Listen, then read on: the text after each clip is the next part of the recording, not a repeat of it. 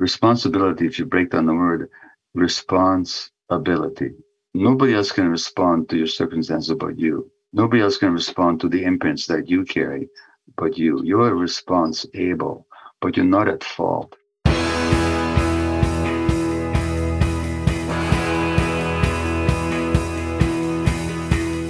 Welcome to The One You Feed.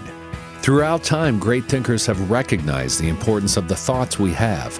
Quotes like garbage in, garbage out, or you are what you think ring true. And yet, for many of us, our thoughts don't strengthen or empower us. We tend toward negativity, self pity, jealousy, or fear. We see what we don't have instead of what we do. We think things that hold us back and dampen our spirit. But it's not just about thinking, our actions matter. It takes conscious, consistent, and creative effort to make a life worth living. This podcast is about how other people keep themselves moving in the right direction, how they feed their good wolf.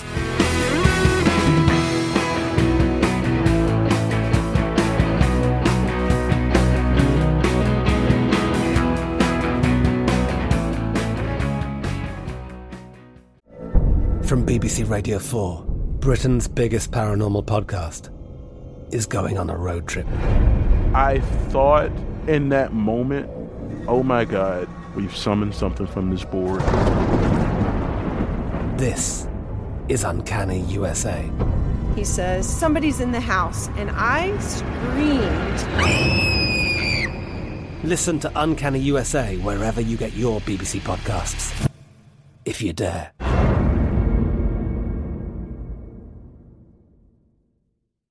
Thanks for joining us. On this episode, we are happy to welcome back Gabor Mate, a highly sought expert on a range of topics such as addiction, stress, and childhood development. He's written many books, and several of them are bestsellers, including the award winning In the Realm of Hungry Ghosts, Close Encounters with Addiction, and When the Body Says No The Cost of Hidden Stress. Gabor's works have been published internationally in more than 30 languages. On this episode, the topic is his new book, the Myth of Normal Trauma, Illness, and Healing in a Toxic Culture. Hi, Gabor. Welcome to the show. Nice to be with you, Eric. Thank you. Yeah, it's a real pleasure to have you back on. I don't know when we talked last, but it's been a number of years. You've got a great new book called The Myth of Normal Trauma, Illness, and Healing in a Toxic Culture.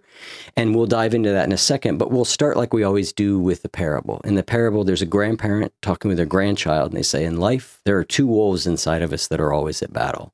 One is a good wolf, which represents things like kindness and bravery and love. And the other is a bad wolf, which represents things like greed and hatred and fear. And the grandchild stops and thinks about it for a second and looks up at their grandparent and says, Well, which one wins? And the grandparent says, The one you feed. So I'd like to start off by asking you what that parable means to you in your life and in the work that you do. How you'll answer the question today will be very different how I might have answered it some years ago. Yeah. What I stand now is that hungry wolf is the part of you that was denied and hurt and scared and traumatized. So then, rather than starving it, we have to befriend it and remove its need to be that aggressive and to be that destructive. So we have to befriend all aspects of ourselves. So I would say we have to befriend and feed both wolves in the right way because it's not in the nature of that wolf to be that way. Something made him that way. Well, that certainly speaks to a lot of your work, summarized pretty succinctly there. Let's talk about the new book and tell me about the myth of normal. Why did you title the book The Myth of Normal? Yeah, it has two meanings. We tend to assume that what is normal is healthy and natural which in human evolution was also the case because what was healthy and natural was also the norm. That's how we evolved as, as creatures. No creature can evolve against its own nature. But in modern society, what is normal, in other words, what passes for daily life and daily human exchange and interaction and social structures, they may be the norm in a sense that they represent the average, but they're no longer healthy or natural. So that's the first myth of normal. The other is that as a physician and also as an individual, when I understand people's illnesses, including their addictions, including their mental distress, including their physical illnesses, we see these people as abnormal. but actually, their illnesses, their addictions, their ailments are normal responses to an abnormal society. So that the normality is not an individual, the pathology is not an individual, it's in the social conditions and the personal relationships and the context that evoke those um, ailments. And if I can give you like one example, the more episodes of racism a Black American woman experiences, the greater her the risk for asthma. Now, asthma is a stress driven condition. That's a normal response to what is abnormal, which is that one human being should be considered less than the other. Yeah. You say chronic illness, mental or physical, is to a large extent a function or a feature of the way things are and not a mysterious aberration. Exactly. And so I would say that a lot of what you're proposing in this book, and again, correct me if anything I say is a misstatement, is that it is the traumatic experiences, and we're going to get into what trauma means in a minute, but it is traumatic experiences, big T, little t trauma, that are a big part of why our mental and physical health is deteriorating. And we need to treat that trauma both collectively and individually. Exactly. So there was an article in the New York Times four days before this interview, front page headline article. There was a teenager on 10 different psychiatric medications at age 17 or 18. Yep. Now, that's an increasingly common phenomenon. And there's been articles recently in the New Yorker and the New York Times about the mysteriously rising rate of childhood and, and adolescent suicides and the number of children being diagnosed with depression, anxiety, self-cutting, so-called oppositionality, ADHD, et cetera, et cetera, is going up and up and up.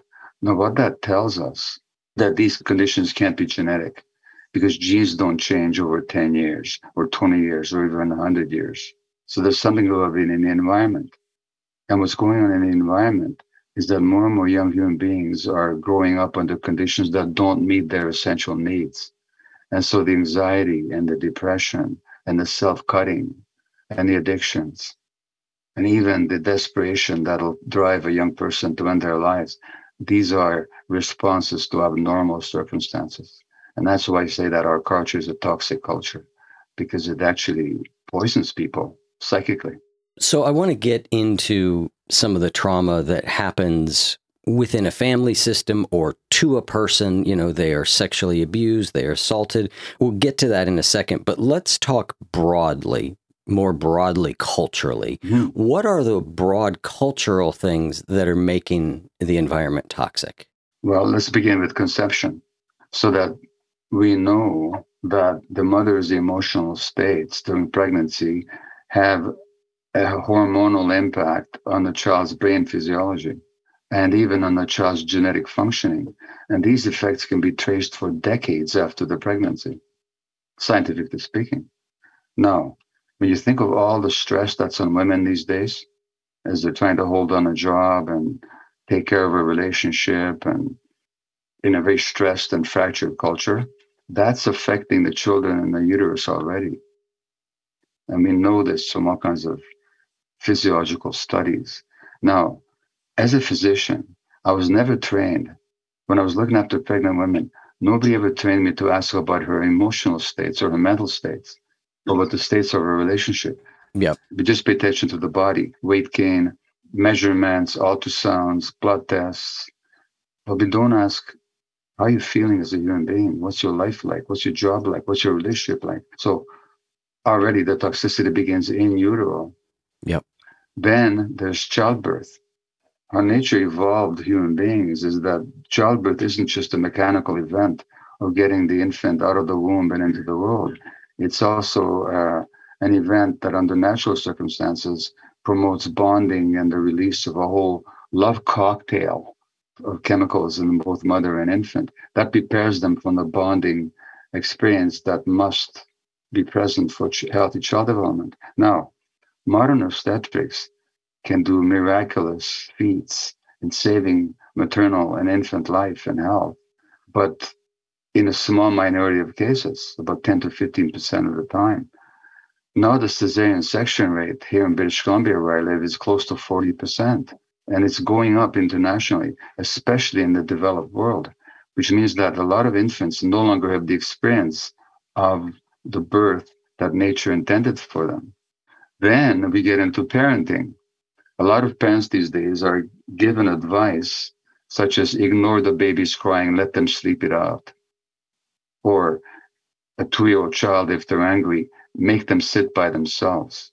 Now, you tell a mother baboon or a mother bear to ignore the baby's cries.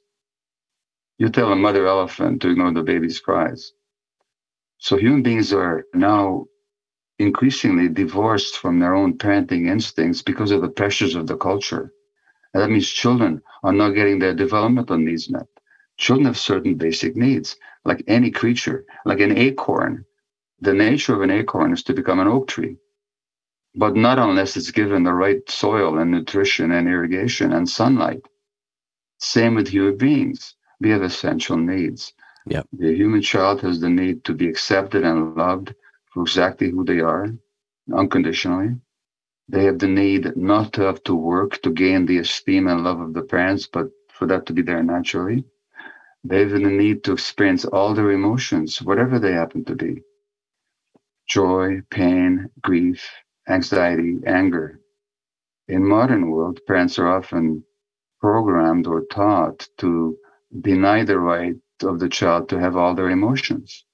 That is traumatic for kids. So then I could go on about the way schools schools deal with kids. Yeah. Then there is the stresses of modern life that impose the three essential triggers for stress uncertainty, conflict, and loss of control. That characterizes so many people's lives. Yep. Those are physiologically stressful.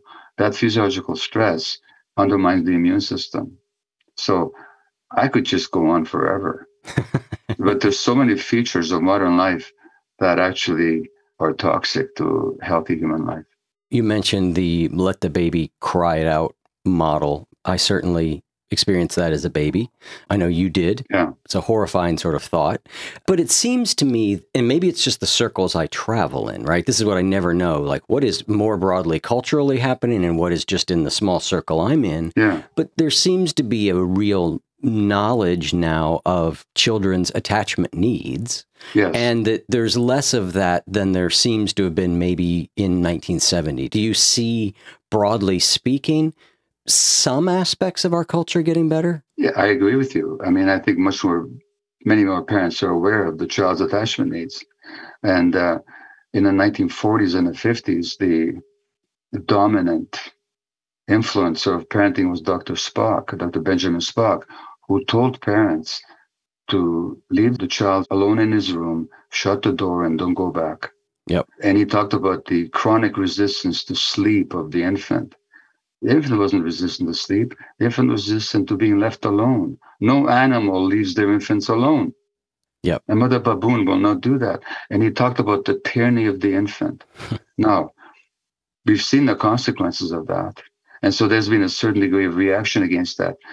But it's not broad enough, that reaction. And although there are more parents who are recognizing that now, thank God, the dominant advice of psychologists and parenting coaches and so on is still along those behavioral models, which ignore the child's needs and focus instead on what the parent wants the child to be like.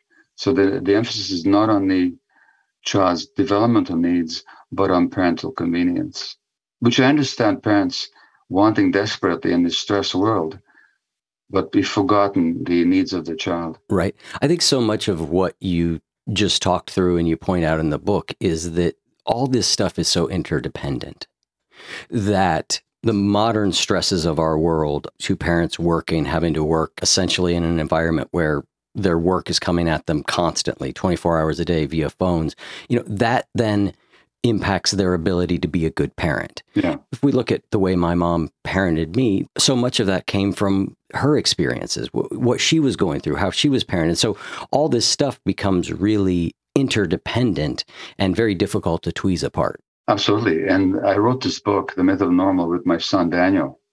In the book, Daniel talks about how he was traumatized by his parents. Yep. And he's had his mental health challenges. And I know where they came from. They came from here, from me. Yeah. I'm the last person to be able to deny the impact of my parenting on my children, given that this is the work that I have studied and pursued for so many years.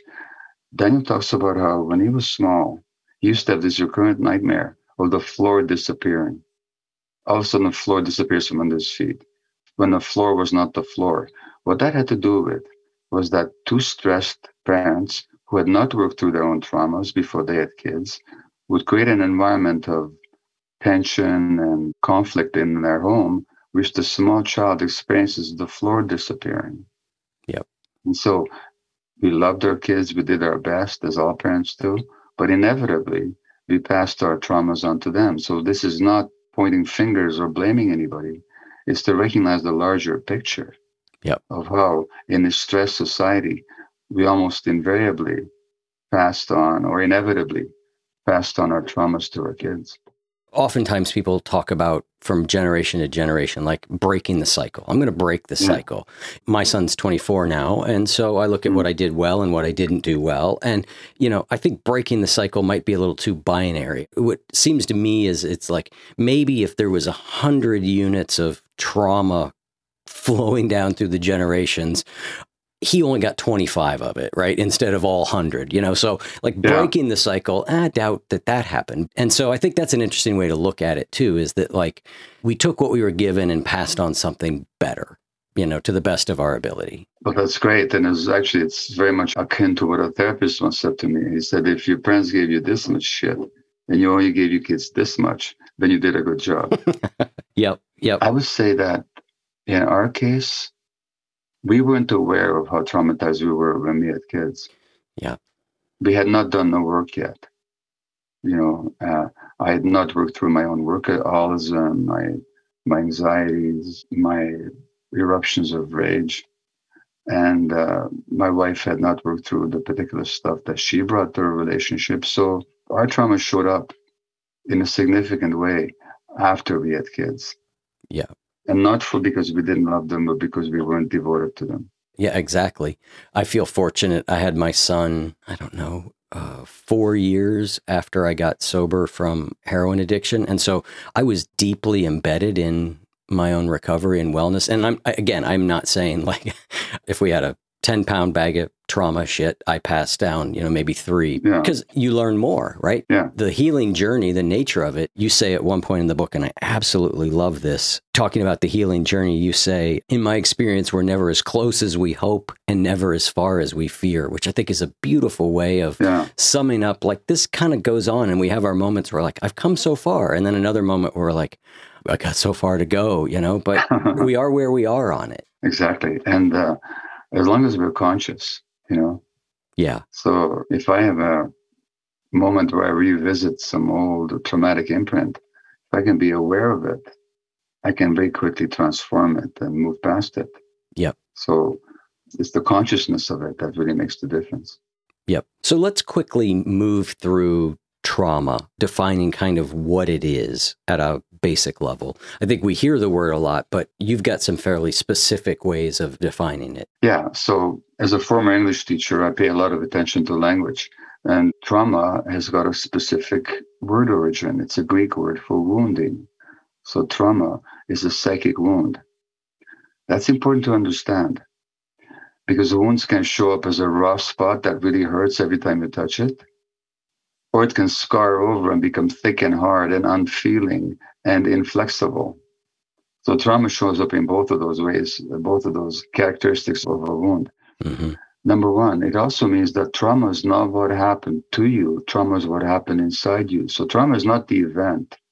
In my case, being given to a stranger by my mother when I was 11 months old, or somebody might have been sexually abused, or somebody might have been neglected. That's not the trauma, that's the traumatic event. The trauma is the wound that we sustain as a result, which is good news. Because if the trauma was that I was given by a stranger to my mother to save my life, but I experienced it as an abandonment, if that was the trauma, that'll never change. That happened. That'll never not have happened. But if the trauma is the wound that I sustained, which is the belief that I wasn't loved and I wasn't lovable, that can be healed at any moment. So trauma is not what happened to you; it's what you sustained internally as a result. And we can uh, traumatize people in two major ways. One is when bad things happen that shouldn't have, such as my quote unquote abandonment by my mother under conditions of wartime Nazi occupied Hungary. But you don't need that. You don't need genocide or war. You, you just need parents who are like we were, my wife and I, unconscious our own traumas. Or you need parents who are very stressed and who are not able to meet the child's needs as I've outlined them. And not having your needs met can be traumatic as well. It can wound you as well. It can hurt you as well. And then what people do with a wound, what small kids do, they can't help it. It's too painful. So they disconnect from their emotions and their body. So that disconnection from self is the essence of trauma. Yeah, I love that point. The disconnection is really, you say it's the most prominent thing in trauma. And that's a really interesting thing to think about because we can be disconnected from lots of different things in lots of different ways. But it's interesting when people ask me to define spirituality, I say spirituality is connecting to what matters, right? Yeah. So it's kind of opposite, right, of that. It's recognizing what's important to me and how do I connect to it. Or spirituality is connected to what isn't matter. yeah. Yeah. But Yeah, but you yeah. talked about recovery. You said that by the time you had your son, you you were four years in recovery. Yeah. Let's look at that word. What does it mean to recover something? What does it mean? It means to get get something back. What did you get back? I guess I got back some of my own agency and authenticity to use a couple of your words that we'll we'll get to. Yeah. You know, I got back a sense of my own ability to control my life within reason and and I got some access to, you know, my authentic self. I mean, I- you know, I'm still in recovery, right? I mean, so I, I know, but I'm looking at them. So actually, what you did is you began to recover yourself. Yeah. Now, you know, when we said about trauma is a disconnection from the self. Yep. The healing process is the recovery of the self. Yep. That's the whole point. That's what the word means. We use the word recovery, but we often don't ask ourselves, what is it that we're finding again? yes. But we're actually finding ourselves, that true self that never got destroyed, which is why the potential for healing exists in everyone. Yep. Jumping around a little bit here, but talking about addiction, I, I loved this line. You said all addictions and incentives can be summed up as an escape from the confines of the self, by which I mean the mundane, lived in experience of being uncomfortable and isolated in one's skin. So it's ironic that we're recovering ourself, but part of so much of what addiction is is trying to escape that self, No. Mm-hmm. that damaged self. Yeah, addiction is trying to not to escape from the true self. Yeah. It's actually trying to get a taste of the true self Yes. through the addictive process. Yes. The addiction is an escape from the alienated self. Yep. So when Keith Richards, who's the world's most famous ex-heroin addict, the guitarist for the Rolling Stones, Has he given it up? he's, he's, didn't gi- know. he's given up a long time ago. Okay. And I read his biography called Life. Okay. Only Keith Richards would write a biography and call it Life. I mean, what a narcissistic title, but it's a great title. And he says, when we talked about his addiction, he said, the contortions we go through just not to be ourselves for a few hours. Yep. Yep. And by that, he meant the alienated, this uncomfortable self. And, and what the heroin does, or the alcohol does, or the pornography does, or whatever, or the workaholism does, the momentarily we feel alive and present and Yes. at peace, which is aspects of the true self. So addiction is an attempt to escape from the alienated self to get a temporary taste of the real self. Yep. It's a self-destructive, self-defeating method, but that's the intention. Totally. I've often said, you know, people talk about addiction as an escape, and I understand that. But for me, all my drug use, it didn't matter what it was, Yeah. made the world come alive for me. It made me feel connected to the world. It made me interested in the world. It wasn't this internal thing, it was coming to life because I didn't know how to do that otherwise. That's beautifully said. And that's why the disease model of addiction is so shallow. What kind of disease makes you feel more connected to life? Yep. Agreed. The problem was the disconnect. And that's the trauma that we're talking about. Yep. So that's why my mantra on addiction is, is not why addiction, but why the pain. What's the pain that's driving the behavior? The addiction is only an attempt to solve a problem imposed by trauma. Yeah, I've heard that one that you've used, you know, don't ask why the addiction, ask why the pain. And there's another question that you say about addiction that I love, which is another way to think about it is not to ask what's wrong with it, but what's right about it. Yeah. What is it that the person is getting from that? And then recognizing, okay, that tells us something about the nature of what needs healed. Exactly. And then you just said it. You wanted connection and Yep. Yeah. that's what it was giving you. And then the question we have to ask is how did you lose that? Yeah. And how can you regain it without that addictive drive? Yep. How can you genuinely have those qualities? Not just temporarily under the influence, but actually in your life. And that's that's what the recovery is all about, isn't it? Yep. And I think in my case, particularly, that leads us well into talking about this clash between attachment and authenticity. Yeah. I do think that's the heart of my particular wounding was, you know, I can't be authentic to how I'm actually feeling. I can't deal with what I'm actually feeling without putting my need to be close to my family hmm I had to choose one or the other. And you say that as a young person, we'll always choose the attachment. Talk a little bit more about that clash between attachment and authenticity. Well, we talked about the need for attachment, and attachment is the drive to be close Yep. to another being for the purpose of being taken care of or for the purpose of taking care of the other. In the case of the infant, to be taken care of. Yep. In the case of the parent, the parental instinct is to take care of the infant. Now, so that attachment relationship for birds and mammals, including human beings, is essential because without it, the young doesn't survive for a day. So it's not negotiable. Now, the human need for attachment is much longer than for any other creature because we're immature for much longer. And of course, it's with us for a lifetime. Didn't we just find out during COVID how important attachment is? Didn't we suffer because of the social isolation that was imposed Yep. by the COVID epidemic or their response to it?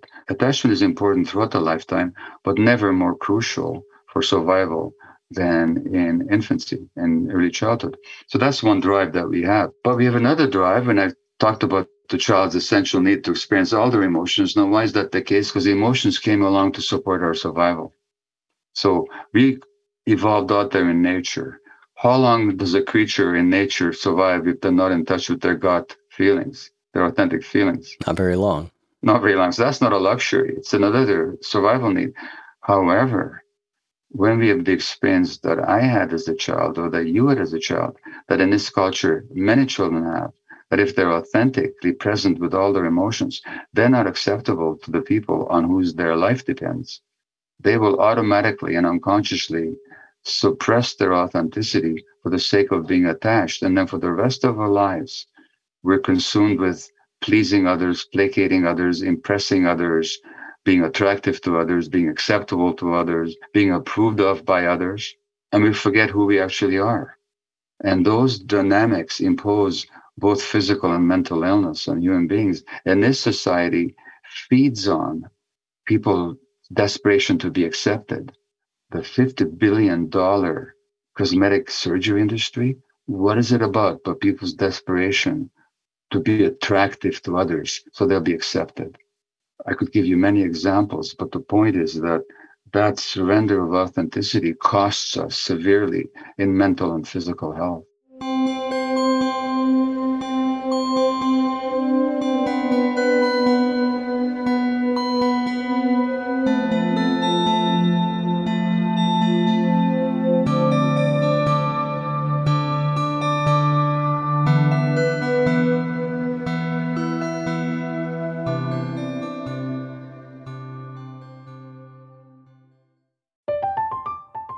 I'm Katya Adler, host of The Global Story. Over the last 25 years, I've covered conflicts in the Middle East, political and economic crises in Europe, drug cartels in Mexico. Now I'm covering the stories behind the news all over the world in conversation with those who break it. Join me Monday to Friday to find out what's happening, why, and what it all means. Follow The Global Story from the BBC wherever you listen to podcasts. Xfinity has free premium networks for everyone this month, no matter what kind of entertainment you love. Addicted to true crime? Catch killer cases and more spine-tingling shows on A&E Crime Central. Crave adventure? Explore Asian action movies on Hi-YAH. Searching for something extreme? Check out skating, snowboarding, and more on Fuel TV Plus, the global home of action sports. And find crowd-pleasing bops on iHeartRadio's Hit Nation playlist. There's new free shows and movies to love every week. Say free this week in your Xfinity voice remote. This would be a good place to kind of go into a key idea in the book, which is that features of our personality or features of our non authentic self, you know, we could also use that phrasing, can contribute to our disease state, right? Yeah. You know, I think we all know most people at this point will accept to some degree that what we think and feel has an impact on our physical health. You talk a lot in the book about a type C personality, type of person who is likely to get sick. This scared the crap out of me, you know, because I look at it and I'm like, well, okay, I've got a I've got a fair amount of that in there, right? So tell me about the type C personality and how that contributes to disease states, both mental and physical. Sure. So first of all, it's not quite accurate to call it a type C personality because these are character traits. Okay. Which are learned and developed, but they're not a fixed part of the individual.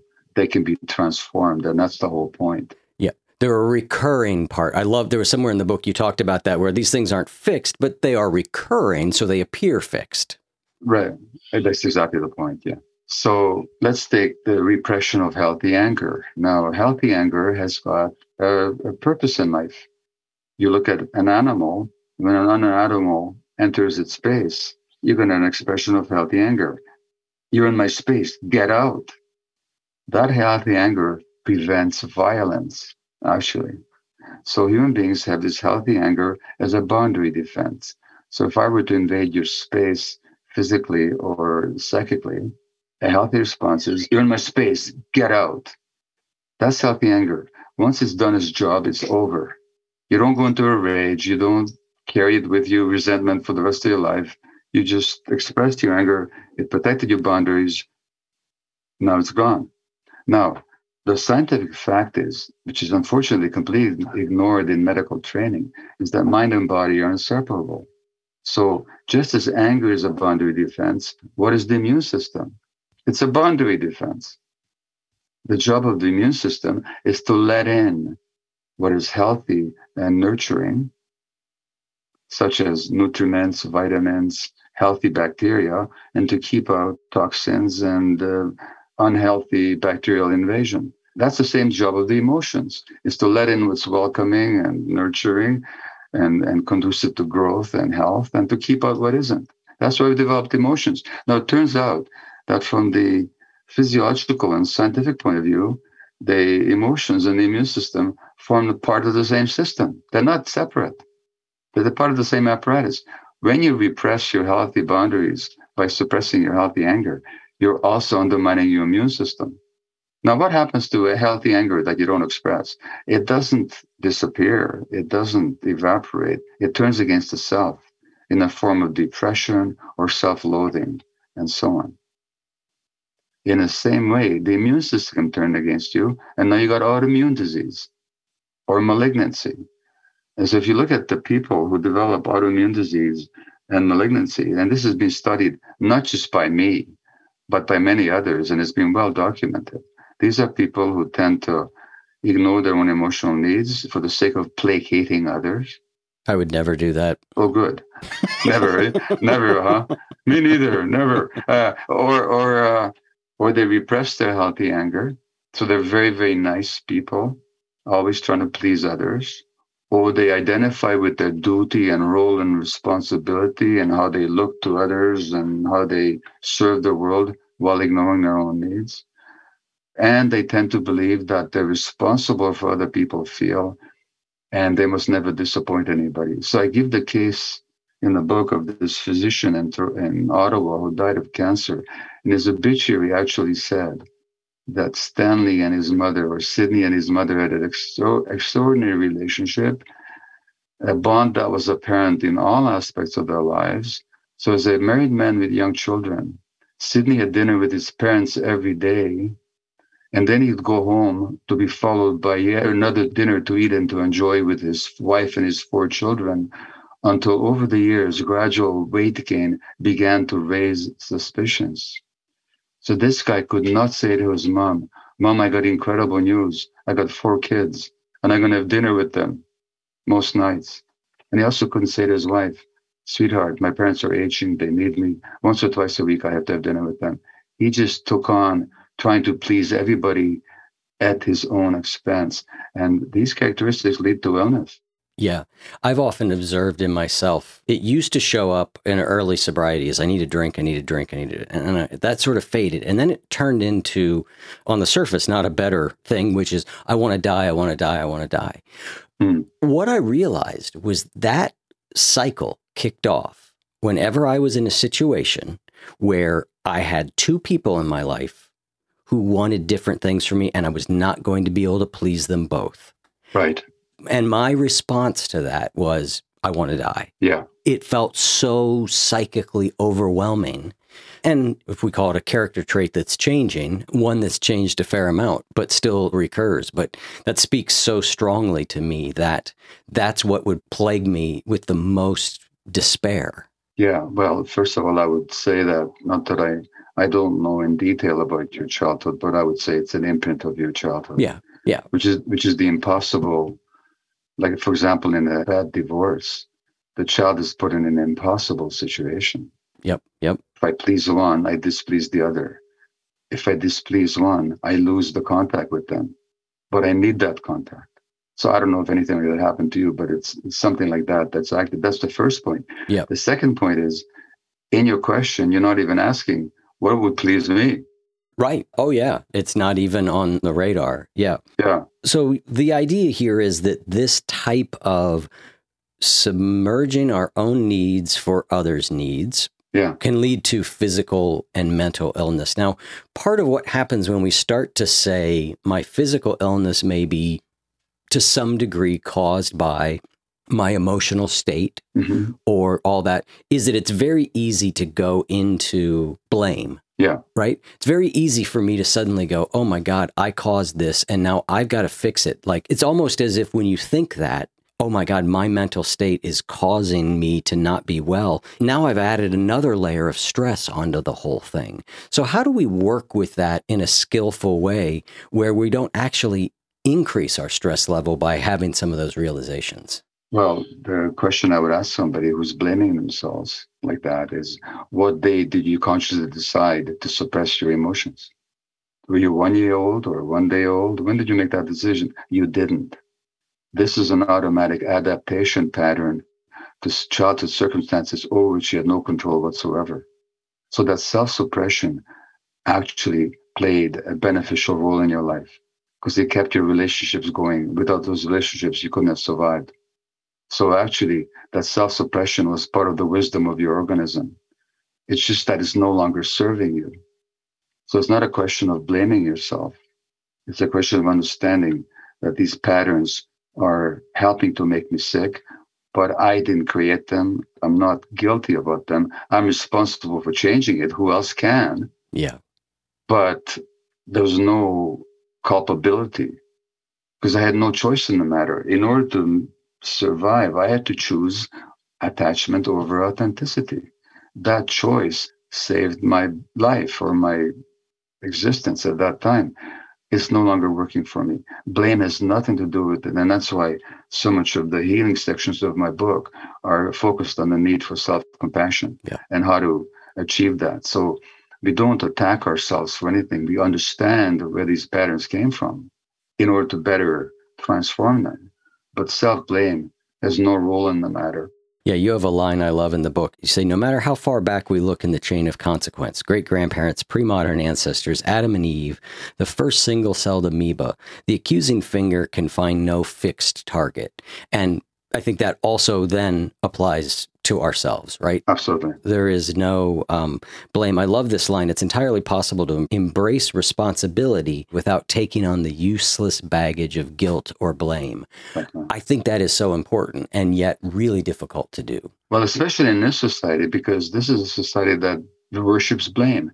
When there's something wrong, we always want to find who's guilty, who's responsible. Yep. I mean, yep. who's guilty, who's responsible in a culpable sense.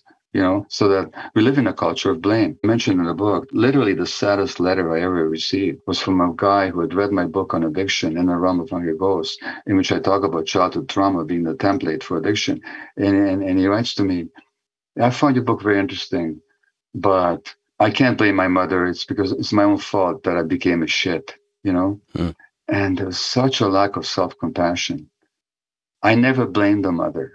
In the book, I point out that it's not proper to blame parents because they were just acting out their own childhood traumas. Yep. Like Mark Wolynn, the family therapist, says in the title of his book, it didn't start with you. So that's why the blaming finger finds no target. But this person was blaming themselves so harshly, which kept them from recovery. Yep. You know.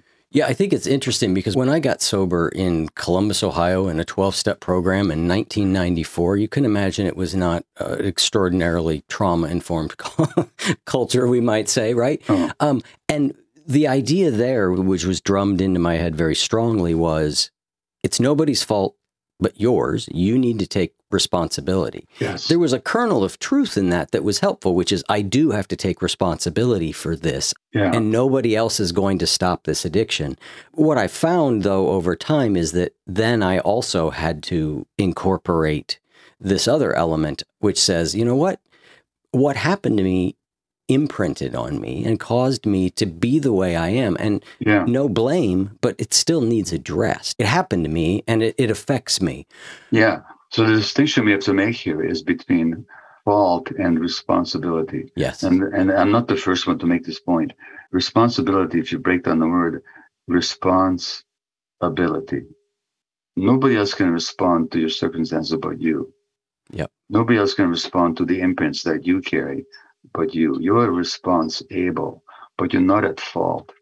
You make a point in the book going back to this repression idea a little bit, you know, that we repress. You talk about a study where there was a really large gap in between what was happening to someone and what they reported their response was. Yeah. So when we talk about well repression, we think, oh, I consciously I'm pushing that away.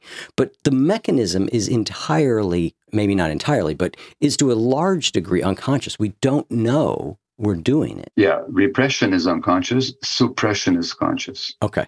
Chronically, they're both harmful, but repression is even more harmful. For, for example, in a study, they were studying people's physiological stress responses in response to some negative stimulus.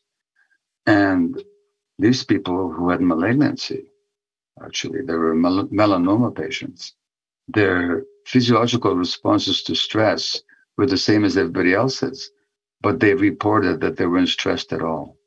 And that goes back to that disconnection that I talked about. Yeah. Is that one of the ways we survive childhood trauma is to disconnect from our feelings. Now, if you don't know that you're stressed, you're going to be walking into stressful situations all the time without any capacity to protect yourself. It's like if you had no sense of heat, you'd be putting a hand in a fire all the time. Yep. And that would burn you. Suppression is when I'm angry, but I'm going to suppress it. Now, sometimes that's necessary. I mean, if I had a gun at your head you might be very angry with me, but that might not be the best time to express the anger. Yeah. Yep. To give a very triggering example, you might say.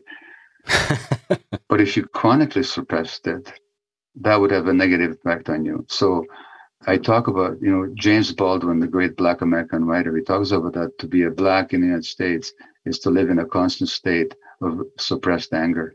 And in the long term, chronic suppression even if you're aware of it, can be harmful. Suppression sometimes is okay. Chronically, it's harmful. Repression is always harmful in the long term.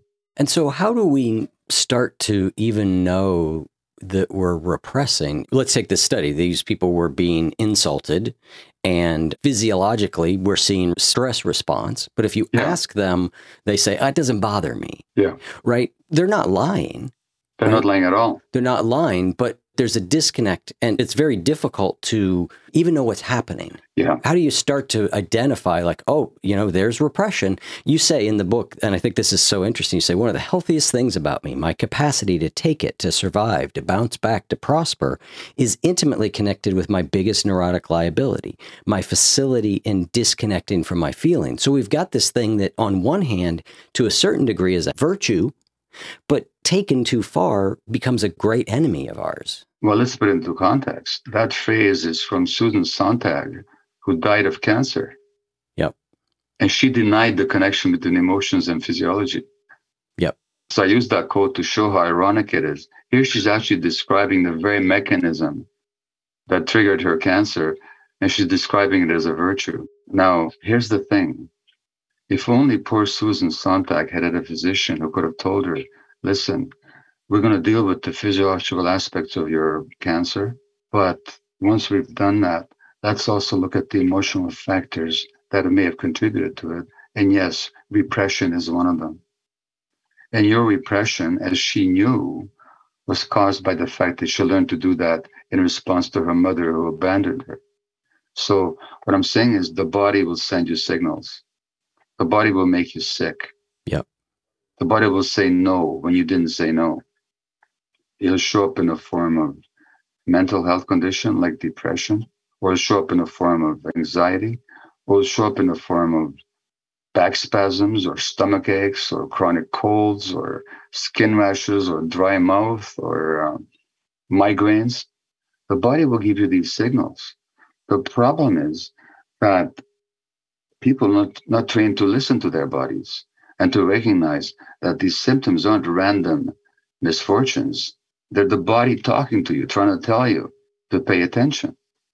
Now, if only the physicians understood this, if only medical doctors understood the scientifically demonstrated links between emotion and physiology, if they actually understood that disease and symptoms are very often the body signaling of a loss of connecting to oneself and repression and all that, then when disease shows up, that could be a learning process. And unfortunately, physicians are not trained to do that. They only deal with the biological aspects, but not the whole unity.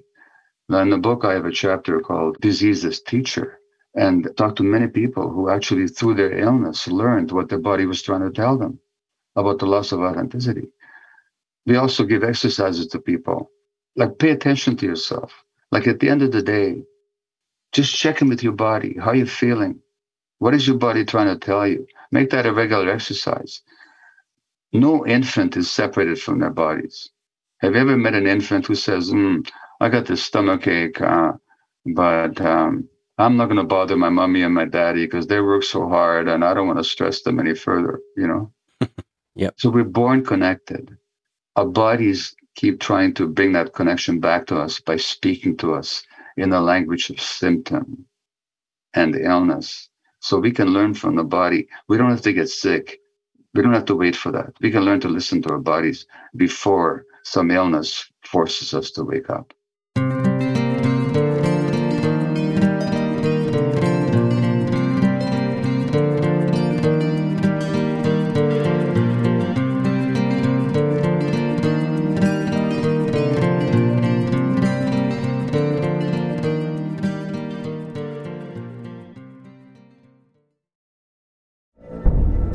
BBC Radio 4, Britain's biggest paranormal podcast is going on a road trip.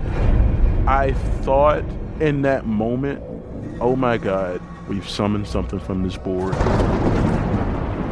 This is Uncanny USA. He says, Somebody's in the house, and I screamed. Listen to Uncanny USA wherever you get your BBC podcasts, if you dare.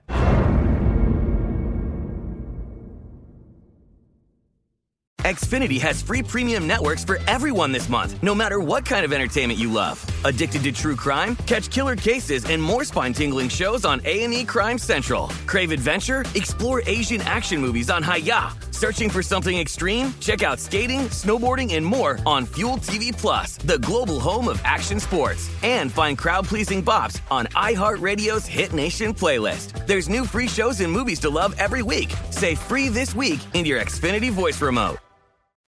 Is your intention here to correct for if we're all the way over on this extreme where we say when we're dealing with illness the only thing we're dealing with is you know the body and the actual symptoms and you know our current medical model where we don't take these emotional aspects in at all. You're not saying that we should go to the other extreme where we go. The only reason that anybody ever gets sick is because they had a, a bad thought. You're saying that we're so far over to one extreme we need to treat the whole situation. Mm-hmm. it's all important. The medical is important all that and so is the emotional. We need to make this a more holistic treatment. That's the whole point. Look, I'm a trained physician. I have nothing but awe at the capacity of modern medicine to perform miracles. I'm not here to denigrate or deny the uh, value of modern scientific medicine, but it's one sided, it's narrow, it's shallow. And my knock against medical training is that we don't look at all the evidence that challenges our purely biological outlook, all the evidence that shows the relationship of personal relationships, trauma, the mind body unity, culture, and their impacts on health or illness. We ignore that completely in medical training. So, therefore, we're functioning with half our brains tied behind our backs. Our capacity to help people heal would be so much deeper and so much more empowered if we looked at the whole picture. That's all I'm asking for.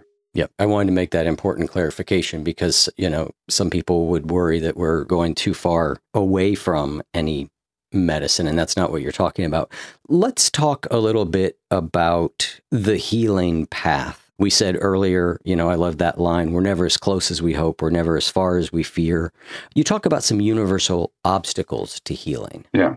One of the universal obstacles to healing is trauma itself, which imposes a shame based view of the, of the self, which actually makes you believe that you're not even worthy of healing or that you're not capable of it.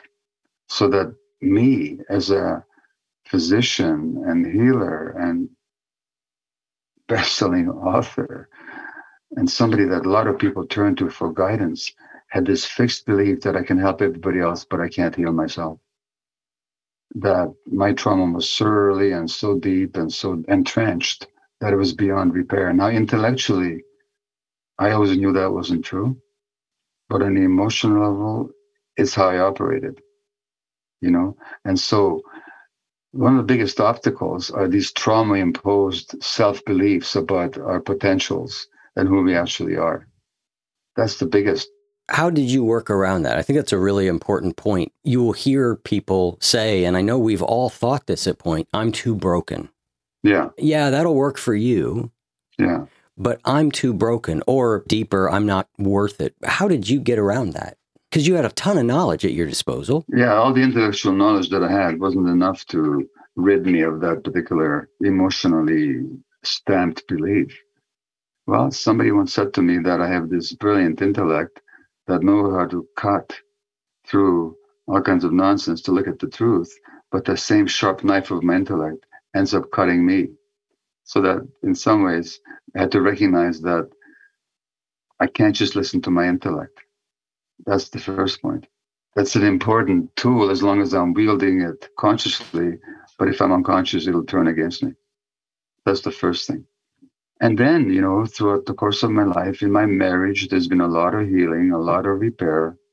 So I've learned, you know what? I can heal. I can be more present. I can be intimate. I can open up. I can be vulnerable and not be destroyed. So that's been an important ground of healing for me. My relationship with my wife, to whom the book is actually dedicated. Then there are healing experiences that I've had from mentors and, and healers and therapists and so on. Then there's the psychedelic work that I've done. There's the spiritual work that I've done. If I had to choose one area that's dominant, I'd say it's the relationship, but that was all supported by all these other modalities as well. So that's how. And also, you have to develop, I think that probably you understand very well, which is patience, which is that it does not have to happen all at once. It doesn't have to happen as a bug, epiphanic, cataclysmically transformative experience. It's a lifelong process. Some of those experiences, which can be so mind opening, there's still an integration period that comes after that. Like, okay, I saw this truth. Yeah. But okay, how do I actually start to now live this in the moment to moment part of my life? I mean, sometimes those things are so big, there's a major psychic change and Yeah. happens kind of right away. But my experience has been those things need a lot of integration time. I've, I've known people, very few, who've had those absolute unitary, transformative experiences. I'm not wired that way, at least not so far. So for me and most people I know, it's more of a process where we have glimpses of the truth, and then we have to integrate that into our lives. The truth doesn't always doesn't automatically start manifesting itself in a way that we're fully present to it.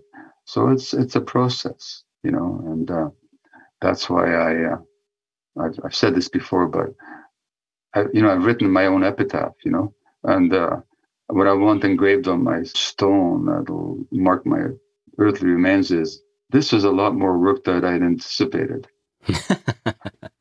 It's a process, people, and it's a lifelong process.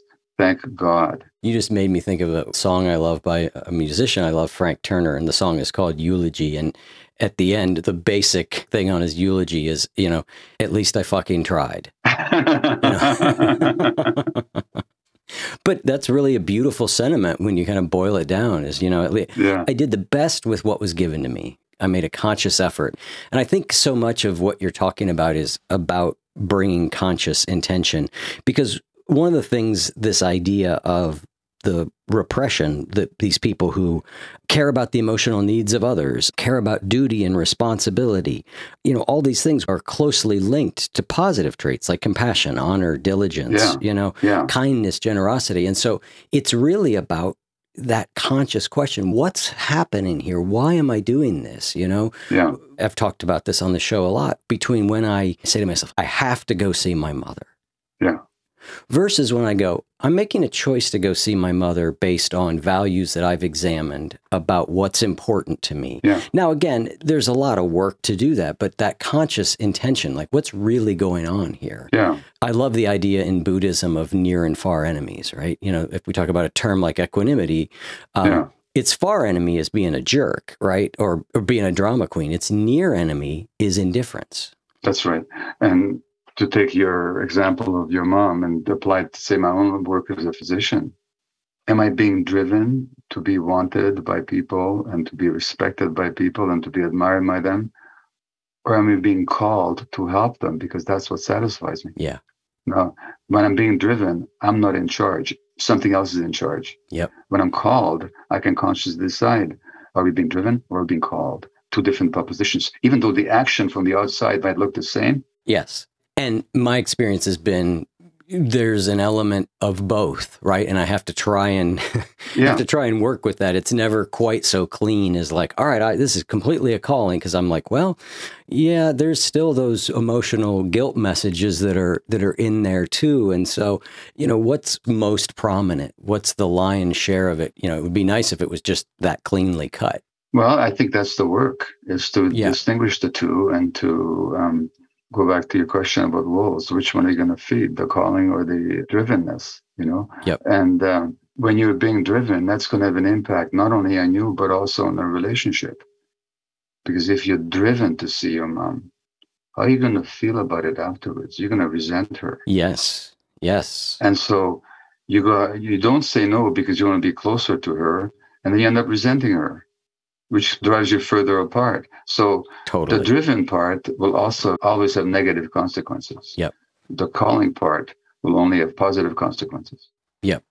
So let's talk about the four A's that promote healing. You actually add two more on at the end, which maybe we can get to, but can you share what those are? Yeah, I don't know what order I put them in, but the first one would be authenticity, which we already talked about, that need to be ourselves, Yep. which begins by noticing where we're not being authentic. Yep. And just asking ourselves, well, why not? What's happening here? What, what what belief do I have that keeps me from showing up as authentic? So that's the first one, authenticity.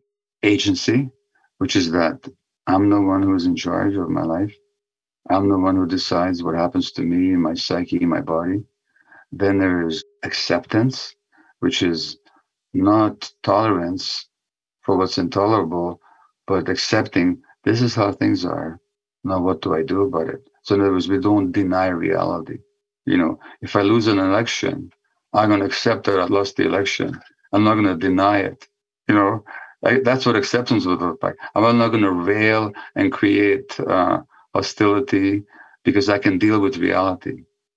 If I'm not strong enough to deal with reality, if my ego is so weak that I have to win every contest I ever enter, then you're not into acceptance and you're going to create a lot of conflict within and outside yourself.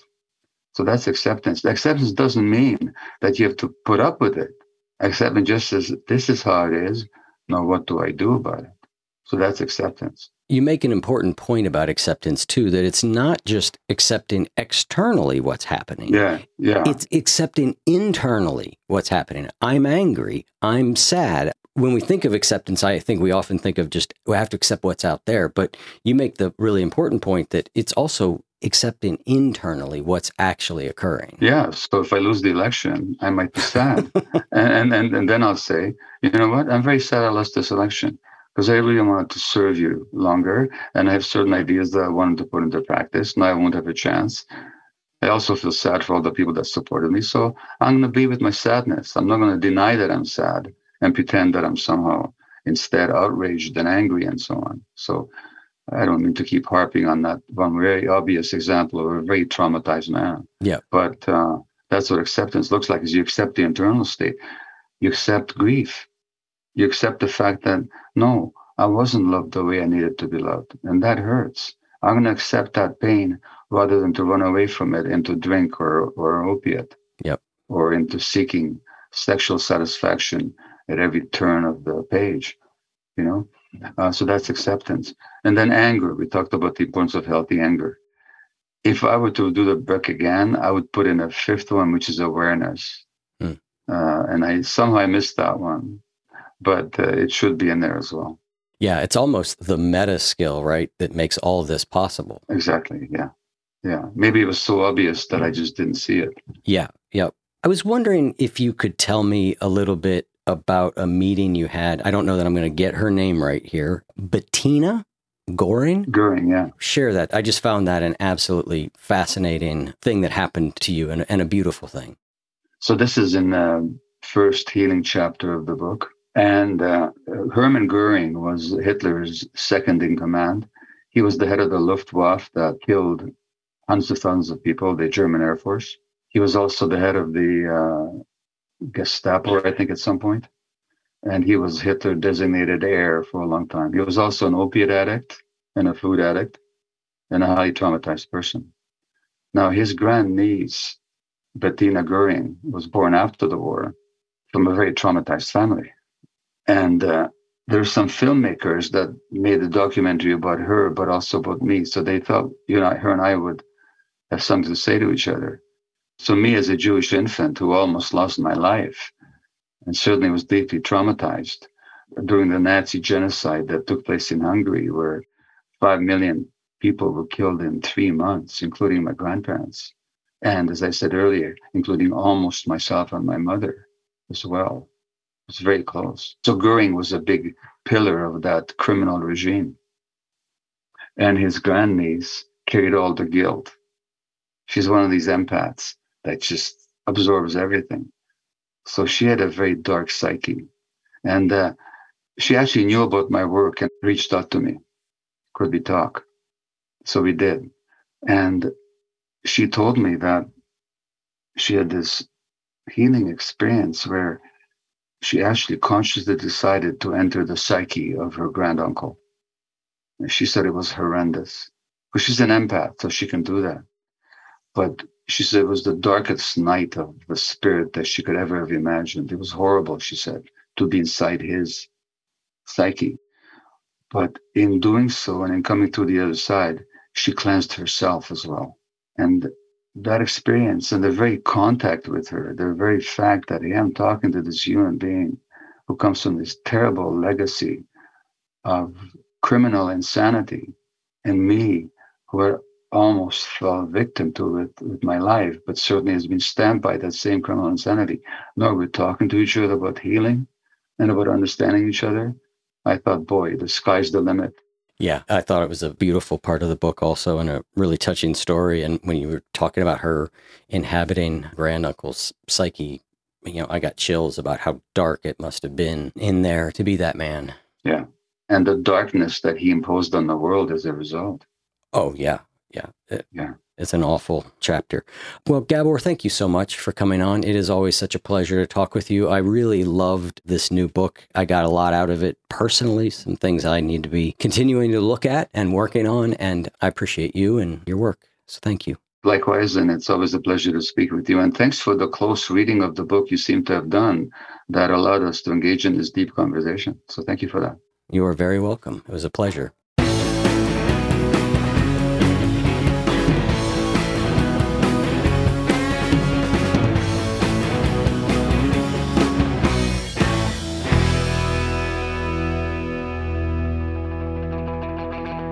If what you just heard was helpful to you, please consider making a monthly donation to support the One You Feed podcast. When you join our membership community with this monthly pledge, you get lots of exclusive members only benefits.